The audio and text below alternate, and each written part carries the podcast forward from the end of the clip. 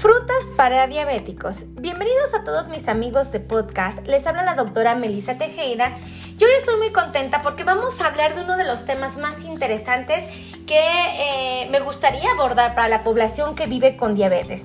Eh, ciertamente existen muchos mitos acerca de las frutas y dos de ellos que creo que son muy relevantes es que eh, mucha gente señala que la fruta engorda y muchas otras personas señalan que las personas que viven con diabetes no pueden comer fruta y, e inclusive existen personas que aseguran que las personas que viven con diabetes solamente pueden comer fruta. Estos mitos me han puesto en alerta y me han em, eh, sugerido de alguna manera que les platique a ustedes como mis pacientes que viven con diabetes o familiares de un paciente que tiene diabetes acerca de las bondades, pero sobre todo eh, cuál es la peculiaridad, cómo podemos distinguir eh, de una fruta eh, o de cualquier tipo de fruta si es ideal para nosotros o no. Y la verdad es que las frutas, tengo que confesarles amigos, definitivamente las tenemos que integrar a nuestro plan de alimentación cuando vivimos con diabetes, puesto que son alimentos muy saludables Definitivamente son sumamente nutritivos y aportan una cantidad impresionante de vitaminas y minerales.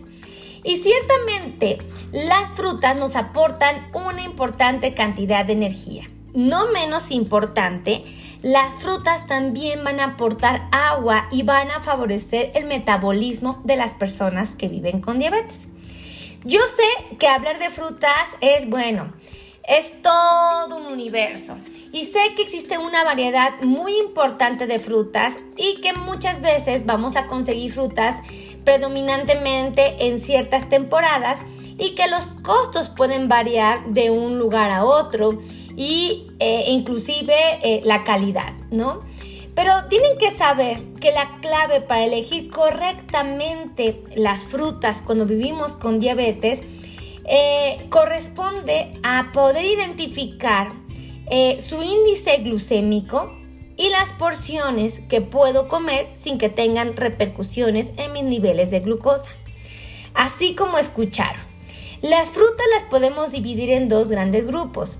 Las frutas que tienen un bajo o moderado índice glucémico y las frutas que tienen un alto índice glucémico.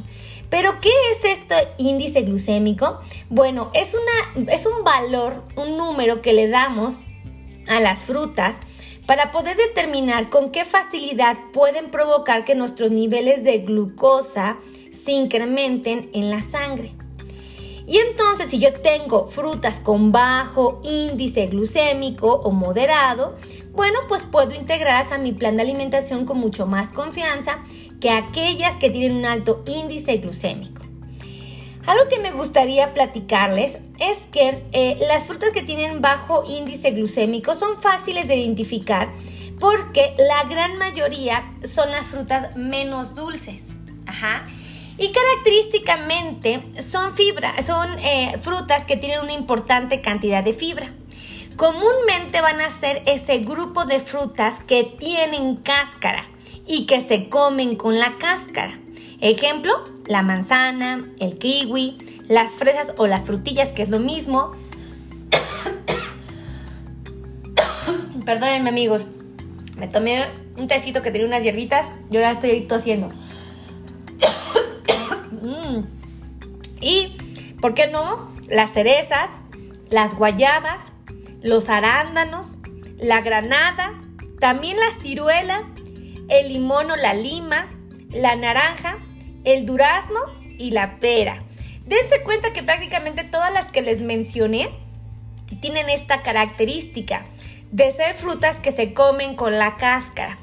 Yo sé que dos de ellas en particular, el limón y la naranja, a veces, bueno, el limón en particular pues no nos comemos la cáscara, pero es una fruta muy bondadosa, la verdad, aunque no la comamos sin la cáscara, es una fruta muy noble. Y la naranja definitivamente se puede consumir, pero evidentemente en gajos. ¿Para qué? Para que todo, todo el componente que tiene el gajito eh, es la fibra, la estemos aprovechando. Y existen frutas que a veces eh, las satanizamos o consideramos que no son tan saludables porque pues incrementan un poco más nuestros niveles de glucosa en la sangre. Y aquí el truco radica en la porción, que podemos comerlas pero de manera muy responsable y en las porciones indicadas para que no incrementen mis niveles de glucosa y yo me pueda el gusto de comerla. Ejemplo, eh, el melón, la toronja, el plátano, el mango, la papaya y la piña. Dense cuenta que estas frutas en particular eh, nos las comemos prácticamente sin la cáscara. Esto, estas frutas tienen una característica también muy interesante. Son muy dulcecitas, tienen un sabor especialmente delicioso. Y ciertamente es que si no las comemos sin la cáscara, pues eh, quiere decir que pues no tienen un aporte de fibra tan importante como lo tienen el otro grupo de frutas que les mencioné.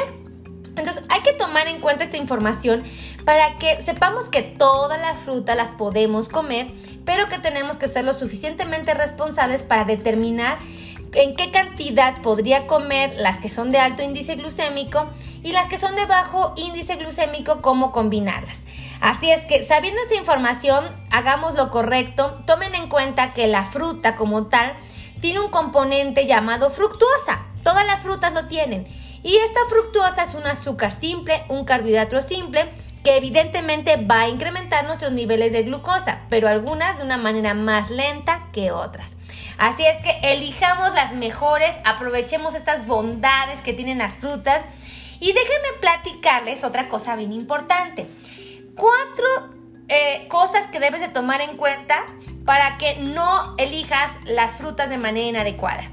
Primero, evitemos las frutas secas. Las frutas secas definitivamente van a tener un índice glucémico más elevado y esto no es lo que estamos buscando porque queremos controlar nuestros niveles de glucosa. Evitemos hacer uso de las frutas en jugos, evitemos las frutas congeladas y sobre todo evitemos las frutas en almíbar. Porque estas cuatro definitivamente ya no van a ser tan saludables ni tan nutritivas como si las comemos en condiciones ideales que serían frescas. Y ojo, recordemos que se pueden incrementar los índices glucémicos de cualquier fruta por muy saludable que sea si la fruta está sumamente madura, si tiene mucho tiempo almacenada eh, las técnicas con las que se elaboró la, fruta y por supuesto el método con el que se preparó. Así es que procuren hacer uso de sus frutas eh, cuando decidan comerlas, pues evidentemente frescas amigos. Ahí está el truco y en su punto ideal. Ni verdes ni maduras, perfectas, en su punto ideal. Y entonces van a sacarle el máximo provecho a las frutas. Así es que yo espero que les haya gustado este eh, audio de podcast. Estoy muy contenta de haberlo hecho para ustedes, muy agradecida y muy bendecida por Dios. Así es que lo único que les pido que por favor compartan, compartan, compartan, compartan, compartan, compartan este podcast. Y de igual manera los voy a invitar a que se suscriban a mi canal de YouTube. Vayan a mi canal de YouTube. ¿Cómo se llama? Como mi nombre, Melissa Tejeda. Ahí van a encontrar cientos de videos que los pueden ayudar a informarse y a documentarse con respecto a la diabetes. Así es que nos vemos pronto en YouTube. Cuídense mucho, que Dios los bendiga y nos escuchamos pronto. Hasta luego. Bye.